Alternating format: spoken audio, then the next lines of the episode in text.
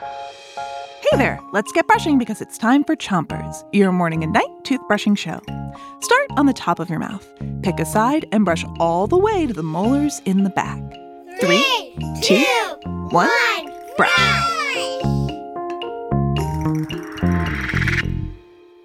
It's Feelings Week, and tonight we've got more puzzling riddles. Here's your first one What should I think? What should I do? I'm not really sure. I'm looking for a clue. What's this feeling? Shout it out. Confused? Switch your brushing to the other side of the top of your mouth. And brush your front teeth too. The feeling of being confused, or confusion, comes up when we can't understand or think clearly about something. Sometimes we feel confused because we don't know what to think or feel. It's kind of like feeling puzzled.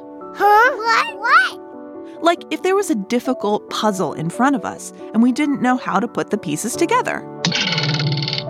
Because they just don't seem to fit. When we feel confused, we might take some time to think before coming back to whatever is puzzling us. Switch your brushing to the bottom of your mouth and keep on brushing. Here's your next riddle. Sometimes I make your heart race. Mostly I'm warm and sappy. I always want to feel this way. It makes me feel so happy. What is this feeling? Shout it out. Loving. Switch your brushing to the other side of the bottom of your mouth. And brush the inside, outside, and the chewing side of every tooth. We can feel love for something. That means we really, really like it. And we can feel love for someone. Feeling love for someone is when we like them and want to spend time with them and take care of them, like our grown up or our pet. You feel warm and fuzzy when you're around them.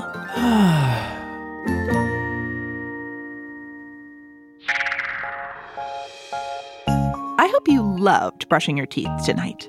That's it for Chompers, but until next time, three, two, one, spit.